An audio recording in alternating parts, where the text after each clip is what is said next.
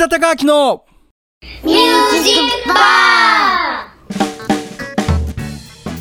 こんばんは岸田孝明です、えー、7月も半ば過ぎましたが、えー、と皆さんどのように過ごされてますでしょうか、えー、と今夜もここから30分ですね、えー、と素敵なゲストを招きながら、えー、お送りしたいと思います。では早速えー、早いんですがご紹介をさせていただきたいと思います、えー、株式会社ワールドスケープ代表取締役兼ドラマーの、えー、海保健太郎さんです。どうもよろしくお願いします。よろしくお願いします。です。ありがとうございます。お邪魔します。もうあのーまあ音楽をやってる方からすると、はいなんか本当に音楽人が音楽人に寄り添ったサービスっていうのをずっとこう提供されてるっていうはい。イメージがずっとあってですね、ありがとうございます。ぜひなんかちょっとお話いろいろ聞きたいということで。何でも聞いてください ありがとうございます。で今回ちょっと一緒にあのなんかそのお話をいろいろっていうのプラス佳代さん今回あの出演いただけるということで、はい。ねえっとリスナーの方から質問をあおのいくつもいただいてますので、はい。ちょっとそれにお答えをいただきながら、はい。ちょっとあの進めさせていただきたいなと思います。で結構いただいているので、えー、30分番組だともう本当にあの質問答えてるだけで終わっちゃいそうな感じがあるので ちょっと選ばせてもらいながらですね、はいえっともう早速では、えっとラジオネームがスッパマンさんからはい。いただきました。ありがとうございえっと29歳でえっと起業されたと伺いましたが、改めて起業されたきっかけ、経緯あと大変だった点があれば聞かせてくださいということで。なるほど。すごい一発目にふさわしい質問ですね。自己紹介を兼ねている感じになると思うんですけど、もともと僕ドラマーだったんですよね、で本当に普通にというか、はい。バンドマンとして活動して、まあ、それに加えてこういわゆる歌手の方のバックでこうバックドラマーみたいな感じで、まあ、ドラム叩いたりとか、まあ、そういういわゆるミュージシャン活動みたいなやつをずっとしてたんですけど、はい。えっとまあ、僕はバンドとして売れたかったんですよもともと有名になりたいというか,、はい。なんかこう成功したいみたいな感じだったんで、なんですけど、まあ、バンドがまあそこそここう頑張ってたんですけど、はい。なかなかこうヒットっていうところにたどり着けなくて、でこうどうしようかなというか、まあ、もっと言うとなんかちょっと将来がだんだん不安になってきてそのメンバーも一緒に。はでこうどうしていくっていう話し合いをしてた時に、い、やもっとこうそもそも活動形態自体をもっと新しいやり方でやっていくべきじゃんじゃないかみたいなアイデアが出てきたんですよ。はい。もちろん自分たちは音楽を磨いていくっていうのは前提ですけど、はい。まあ、それだけじゃなくて例えばいわゆるなんか事務所に所属してなんかいろいろやってもらってタワーレコードで CD 売ってもらってみたいなやつ、そろそろ変わっていくんじゃないかみたいなことを思って、なので、まあ、インターネット上にこういうサービスがああればなんか自分たちでこう独立してやっていけてファンも増やせるし食えるようになるしみたいなことをなんか妄想が広がっちゃって。じゃあそれやろうってなったんですけど当時そういうサービスがなかったんで、もう自分たちで作るしかなくないってなって会社を作ることになったっていう流れだあじゃあったんですよ。一番最初はえっとそのえっとご自身がやられてるはい。バンドのはい。もっとまあそのサービスを向上させるためっていうのがまあ一番最初のきっかけ。そうですね、本当にだから自分たちにとって必要だと思うものをつ自分たちで作るしかなくて、でまあ、どうせ作るんだったら、きっといろんなあ同じような境遇にいるミュージシャンいっぱいいるから、まあ、みんなミュージシャンがみんな使えるようなサービスにすれば、なんかビジネスとしてもなんかいけるような気がするしみたいな。もうその辺はこうん。う出たとこ勝負だったんですけど。思ったところでそのプログラミングであったりとかそういう技術ってその時ってもちろんドラムに打ち込んでると、はい。なかなかパソコンもそこまでの技量ってなかったんじゃないかと思うんですけど。そうですね、まあ、そのインターネット大好きみたいな感じではあったんですけど、メンバー3人とメンバー3人で起業したんですけど、ただ、まあもちろんそのプログラミングみたいな知識はなかったんで、もう知り合いをたどって、なんかまあ知り合いの中に一人こう確かあいつプログラマーって言ってたよなみたいなやつがいたんで、もうその人をこうちょっともう半分ボランティアみたいな感じで口説いて、今振り返るとめちゃくちゃ無茶を言ってたんですけど こういう機能があってこういう機能ってこういうサービスを作りたいんだみたいな。もう今振り返るとよくあんなボランティアみたいな値段でやってくれたなっていう感じでうん本当感謝しかないんですけど、まあ、僕ら分かってなかったんで、まあ、そういうなんか熱意だけで周りの人を巻き込んでスタートしたっていうのが最初でした、ね。でも最初からその自分たちが思うようなそのまあネット上のサービスっていうのがもう形はできたんですか？それともやっぱりこうはい。変えながら変えながら？いやもうそれがまさに苦労した点の第一のポイントだったんですけど、まあ、結局僕らその IT サービスウェブサービスを開発するとかなんてもちろん全く経験ないんで、はい。まあ、結果的に一応要望通りに作ってくれたんですけど、はい。まあ、細かいとこ全くこう検証してないので、もう本当に使いづらいサイトだったんですよ、オープンした時。うんなので、まあ、その話題性自体ははい。なんかこうちょっとプチバズみたいな風にこうツイッターとかでも広がってくれて、まあ、そのミュージシャンがこんな新しいことを始めたみたいな会社立ち上げてやったみたいな感じで結構ネットニュースに取り上げていただいたりとかそうねまあ、そういうなんか話題性はいただいたんですけど、ただもう実際使ってみると超使いづらいみたいな感じになって、まあ、デザインとかもまあ全然力入れれてなかったんで、まあ、その辺でやっぱ実際はめちゃくちゃ使いづらくて、だから最初にこう登録アーティストみたいのが、まあなんかえー最初いくら100組ぐらいだったかな？なんかまあ登録してくださる方いたんですけど、もうそこからこうパタッとみんな使わなくなって。あ 使ってみたはいいけどうんっていうことだったんですかね。はい、もうなんだこのサイト使いづれえなみたいな感じになってもう今振り返ればごもっともっていう感じなんですけど、でもうバグとかもすごいいっぱいあったし、まだ。でもう要はそのプログラマーの方ももう半分ボランティアでやってるから、うん。まあ普段の仕事が忙しいわけじゃないですか。だからここ直してくれとか言ってもちょっと来週末まで待ってもらっていいですか？みたいな。後に回させてほしい こっちもこれしか払ってないのもあるからちょっと言いづらいそういやそうななんですよ、っていうのがもう重なっちゃって、もうだから一旦話題になって一瞬でこうシュンってこうもう誰もいなくなってサイトから。そうなんです。今、なんかこうさらにっていう感じなんですけど最初はじゃあちょっと一回立ち上げたはいいけど、はい。なかなか広がらずに一回こうしぼんだそうですね。もう本当に不具合もいっぱい抱えたまんま、うんうんうんもうプログラマーもほとんどなんか稼働してくれなくなっちゃって、でもうどうしよう。で要はだから直せる人もいないし、はい。かといって日々苦情みたいなやつが届くし、うんうんうん。すいませんって返信するしかできないみたいな感じで、まあ、やっぱ当然使い続けてくれるミュージシャンってほぼゼロになってしまってっていうところがもう最初のまずそこからえっと、ちょっと、まあ、あまり広がりがなかった時期から、はい。さらにまたこうなったきっかけってあるんですか、まあ月並みですけどやっぱりその、なんか助けてくださる方に出会ったっていうのが何回かやっぱうん。ポイントポイントであってうんうんうん。まあ、例えばその最初のもう本当にプログラマーが結局いなくなっちゃってどうしようみたいになった時ももう本当にストップしてたんですけど、はい。たまたまライブハウスで僕、まあ、音楽活動は続けてたんで、うんうんそのただたまたまライブハウスで出会ったギタリストが、あの実はプログラマーだったっていうのが 分かって。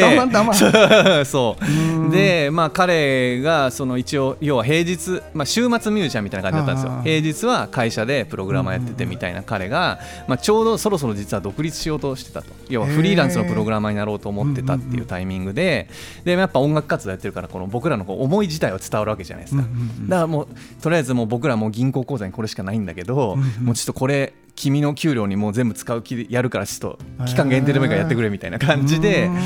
こう熱意を伝えたらやりますよってやってくれて、はでやっぱり初めて要はそのいわゆるフルタイムの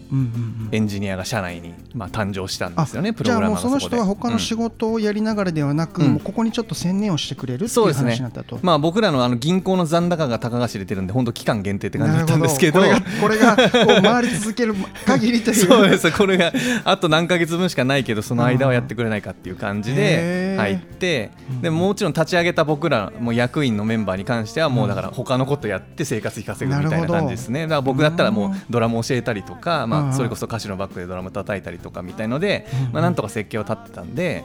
まあ週3日そドラムやって週4日自分の会社やるみたいな。でそっちは給料なしみたいな感じでやってましたね。あとはまあその次のステップでそのプログラマーがやっぱりいろいろ改善してくれたことで結構こうなんか状況がちょっとマシになったんですよねいろいろビジネス的にも。それでそこでまあ僕らの将来性を信じてこう投資してくれた投資会社がいたんですよ。そこで500万円ぐらい投資してくれる会社がいて、まあ、そうすると、まあ、もちろんそれでこう、まあ、500万って言ってもビジネスやってたらまあそんなにこう,、すぐなくなっちゃうような金額なんですけどただやっぱ一時的にもその、参加してる全員がちゃんとそこから一応会社から給料もらえるようになって、まあ、フルパワーを会社に注げるようになってっていうのでかなりこういろいろとうまく転がれるようになってきたっていう感じです、なるほど。じゃあまあ、はい。他のことしながらだとなかなかだけどそこに専念ができる人がちょっとずつこう増えてきたのもあって、そうですね。サービスにもこういろいろ気が回るようにもなったりとかっていう感じなんですね。そうですね。でも本当今振り返ると、あそこであのギタリストの彼に出会わなかったらとか、うん。その500万投資をこう決めてくれた投資家に出会わなかったらとか思うと、まあ絶対潰れてましたね。でもなんかきっとこう回るきっかけがあったんでしょうね。ポイントポイントで。またそれを掴むぐらいアンテナがあの海保さんの中で高かったからあこの人この人ってまたそれを見て助けたいサポートしたいっていう人もこう増えた部分もあったりとか。なるほど。まあそうなのかもしれないですけどね、うん。なんかもう僕主観で振り返るとマジで運が良かったのとしか思えないっていう感じですね、へーすごい岸田隆明の札幌シティ FM 岸田隆明のミュージックバーは EWA アマチュアプロレスの提供でお送りします。EWA アマチュアプロレス。私たちは札幌で活動しているアマチュアプロレスの団体です。札幌近郊の地区センターの体育館や屋外の祭りイベントで興行を行っているプロレスが大好きな高校生から社会人のグループです。観戦は無料目の前で戦う選手を一緒に応援してみませんか？また地域や会社お店のイベントに私たち EWA を呼んでいただければ楽しくて激しい興行をお届けできます。もちろん一緒に試合に出てみたい選手や興行の時にリングアナウンサーなどをやってみたいスタッフもいつでも募集しています。詳しくは Twitter EWA アマチュアプロレスで検索。YouTube の EWA アマチュアプロレス公式チャンネルもチェックしてね。岸田隆明のミュージックバではちょっとここで、えー、とリコメンのコーナーでですね、えー、と今回はあるとあるタレントさんのえっ、とまあホームパパーティーじゃないんですけどね。そこで知り合った方のつながりで、えーとまあ、ご紹介をいただいた方からですね、えーリコメンドコーナーでお送りさせていただきたいと思います、えー女性シンガーの木村愛香さんで「えー時の向こうへ」聞いてください。そばにいてって君に言えたなら言えたならいい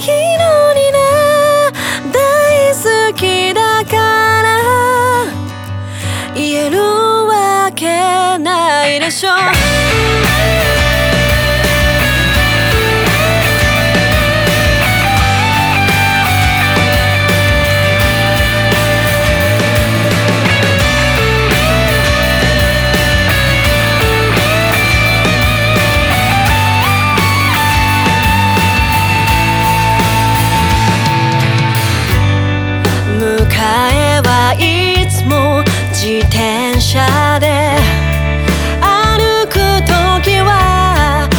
私が左で頬に手を当てキスをして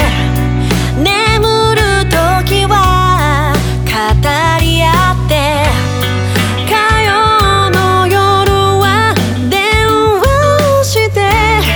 寂しい日は写真を送っ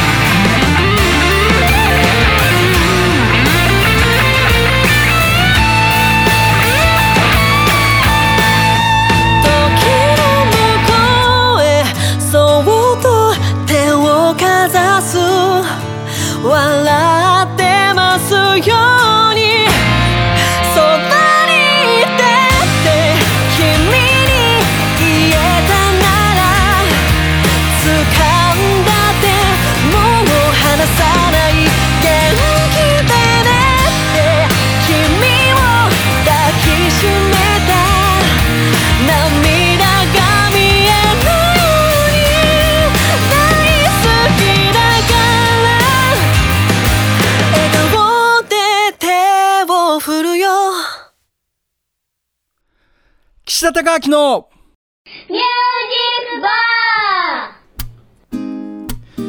はい、えーでは木村愛香さんで時の向こうへ聞いていただきました。えっ、とまだまだちょっと、えー質問来てますので続けたいと思います。はいえーラジオネーム、えーさくらさんから、えー今までで一番楽しかったこと、えー悲しかったことは何ですか？難しいな シンプルですけどなんかこう深いですね。楽しかったことと悲はいしかったことですか、今までで一番ってあれですね。あの僕はい。すごい基本的に記憶力がめちゃくちゃ悪いんですよ。はい。ら大体のことを覚えてないんでちょっとはい。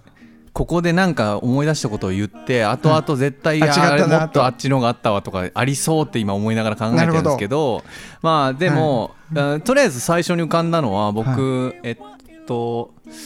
え2年前かな、はい。2年ぐらい前に結婚したんですけど、はい。結婚式めっちゃやりたい放題やったんですよ。ああのそれは企画自分たちでえ考えて。よく結婚式って、はいあの奥さんのものみたいな話するじゃないですか。はそれあの佳子さんからも、はいこれやろうこれやろうっていうのがそうですね、えーまああのお互いそういうのに気が合うタイプだったっていうのはあるんですけど、だからなんかこう突然謎の設定がなんか神父がさらわれたみたいな設定をやって、はなんかあのその参加者参加者の人たちに謎解きをやらせたりとか、へー。まあい。ろいろやったんですよ。はい。途中で僕がなんかあの会社やってるんで、まあ、それをこうもじって突然プレゼンを始めたりとか、へ なんか、まあ、もちもちろんバンド演奏とかもやったんですけど、うん。まあ、そういう感じでやりたい放題やったのすごい楽しかったで。しょうね。と今までにないっていう感じで。思ってもらえると嬉しいんですけどね、うんうんうん。っていう全然この音楽ビジネス関係ない話でいいんですか、うん。こうやって。いやいやいやいやそういうための質問だと思いますんで あれは楽しかったですね、へー。はい、やってる側としては。そうだ、はい。もう一つ悲しかったとことっていうのと今結婚が出たので、はい。海保さんあのグーグルで、はい。えっ、とそれこそ昨日ですね、はい。海保健太郎で調べると、出てくるワードが炎上。あで、はいはい。ドラム。あはいはい。結婚。うん。ブログ、はいはい。YouTube あーなるほどね。で、多分この炎上が、もうあの、はいはい多分あのうん、佳代健太郎、炎上で調べると、面白いなと思ったのが、はいはい。こう多分ブログに、うん。まあ、そういうことをちょっとね書い。はいた内容としては、はい。多分この動員の少ないバンドはライブするのをやめてもらえないだろうかっていう 多分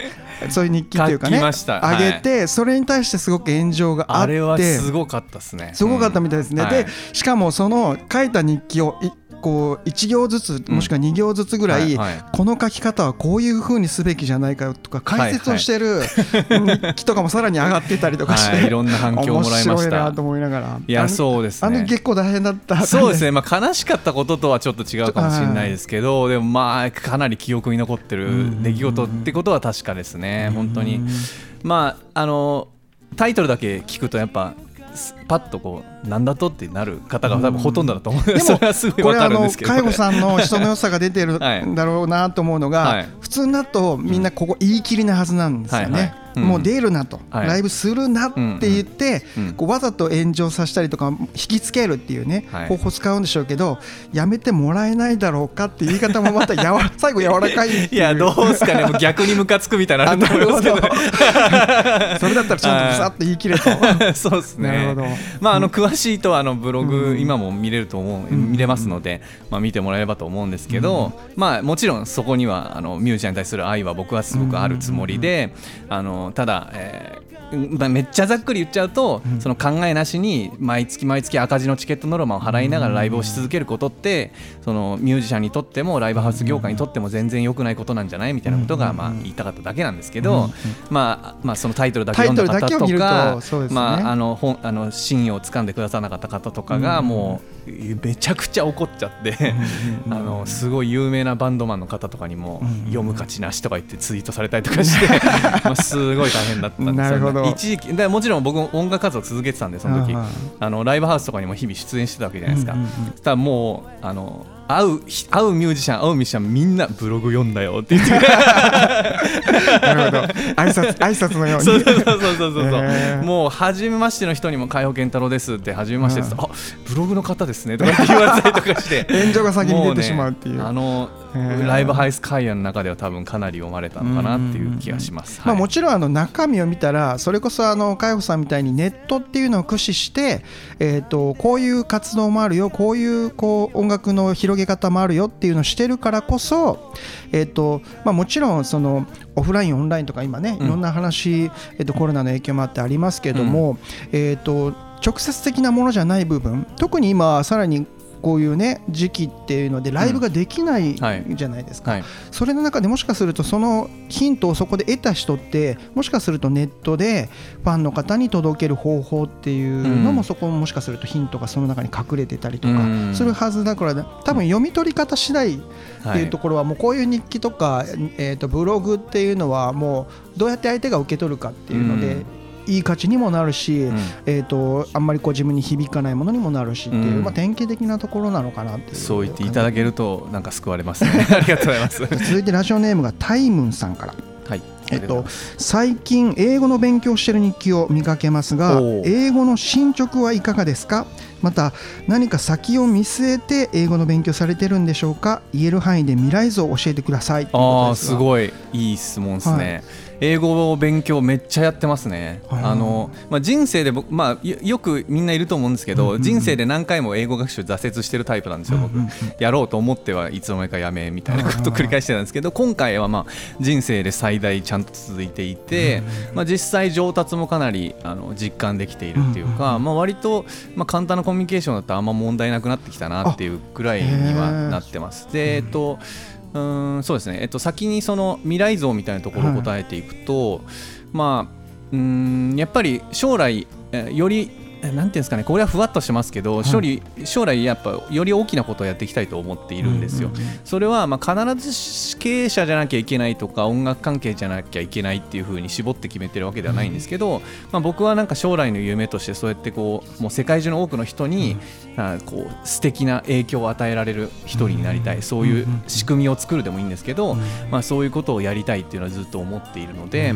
やっぱりそれをやっていくにあたってうん少なくとも英語でコミュニケーションが取れないっていうのは相当ハードルになっちゃうなっていう、まあもう日本人としか打ち解けられないみたいなかんことじゃないですか簡単に言うと。市場もうん。まあ1億なのうん。か数十億なのかによって全然変わりますもんね。そうですね。やっぱり英語が通じることによって意思疎通ができるようになる人たちっていうのがまあほとんどですし世界から見た時。であのもうちょっとそう絞り込んじゃうと僕読みと書きに関してはもう AI がそろそろ完全に解決してくれるだろうなと思っていてまあ実際今 Google 翻訳よりも今 DeepL 翻訳っていうのがすごい精度でやってたりとかしてて実際文章を読んだりとか自分の書いた日本語を英語に変換したりとかはもう結構それでよくないみたいな感じになってるんですけどやっぱそのなんか仲良くなるとか打ち解けるみたいな。まあ、結局あのうん。話す人と人がつながるのより深く、まあはい。本当は言葉は必要ないとかって言われるけど、うん。より深く、まあ、多分こう結びつきを求める場合にはやっぱ必要な言葉だったりする。でやっぱりそれが重要だと思うんで僕はあの話すことと聞くことに特化して勉強をひたすらしてるんですけど、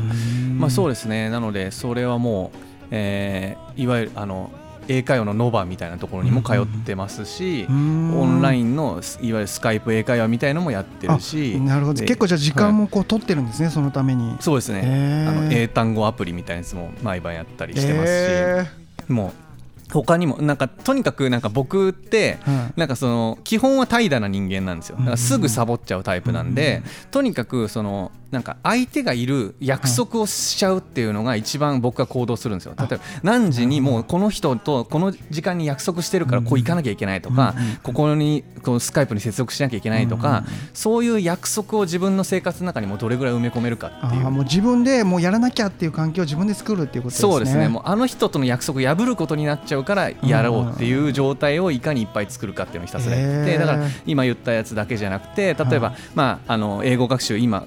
俺と同じように頑張ってるこう友達とかがいるんで例えば毎月、えー毎週何曜日の夜何時からは Zoom で1時間英語英語だけで喋る会をやろうとか、まあ、そういうのやったりとかもうそうやってこう自分の生活の中にもうそういうスケジュールをいっぱい入れ込んじゃうっていう感じですね。自分の意思だけで続けるんじゃなくてそういうもうスケジュールをコンスタントに入れちゃうっていう方法でやってます。はい。まあ、上達をなんかこう少しでも実感できるような、そのちょっとずつ上手くなってるなっていう実感ができるようになるっってくるとやっぱりモチベーション続きやすいなっていうのを感じてるんで、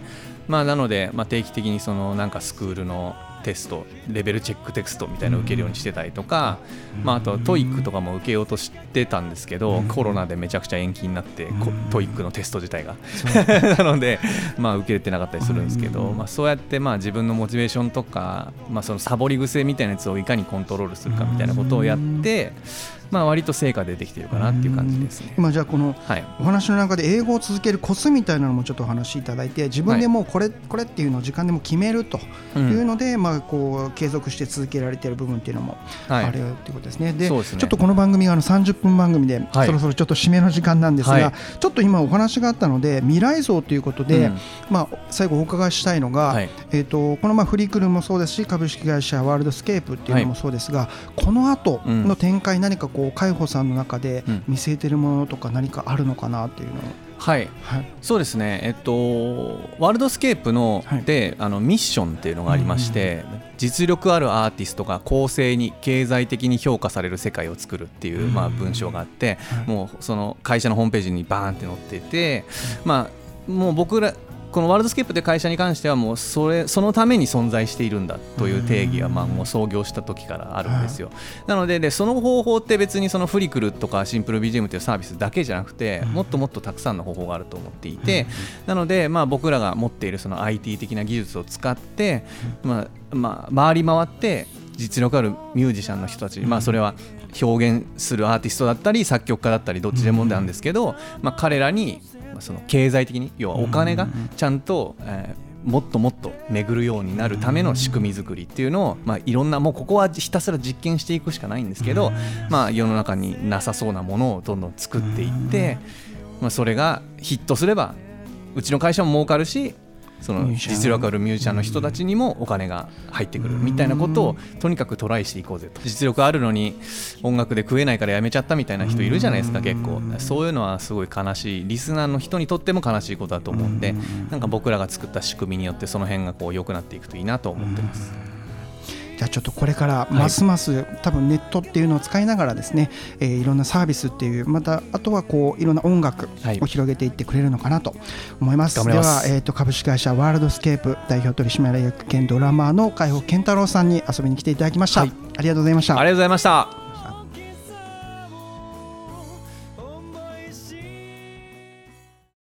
おまけ。はい、えー、海保健太郎さん遊びに来ていただきました。ありがとうございました。えっ、と本当はえー、とまだ、えー、と何個か、えー、と質問にお答えをいただいたんですが、えー、とこの番組の、えー尺の問題もあってですねちょっと泣く泣くカットしている部分がいくつかあります。えー、とで今後なんですが、えーとまあ、フェーネバー大連という中国にある情報誌の、えー雑誌社の企画で、えー毎月あの動画を岸田の動画をアップするっていうですね企画が始まったんですが今月から、えー、とその、えー、と中国にあるビリビリっていうプラットフォホームに、えーまあ、毎月、えーまあ、音楽の動画もそうなんですが今後あのトークの動画もちょっと上げないかっていう話がありましたので、えー、とこの収録ラジオの収録の中で、えー撮った動画をですねもしあの、えゲストの出演の方が OK が出れば、えそこにあのちょこちょこ、えー上げていければなと思ってますので、えーぜひフルで、えー動きのあるこの動画の、えーコンテンツに関してもですねそちらの、えーホームページえー SNS 上とかでもちょっと URL、えーリンク上げたいと思いますのでぜひチェックいただけたらと思います。では、えー、と次回以降もまだまだあの素敵なゲストの方、えー出演が決まっておりますので、えーぜひチェックしてください、えー岸田隆明でした。お付き合いありがとうございました。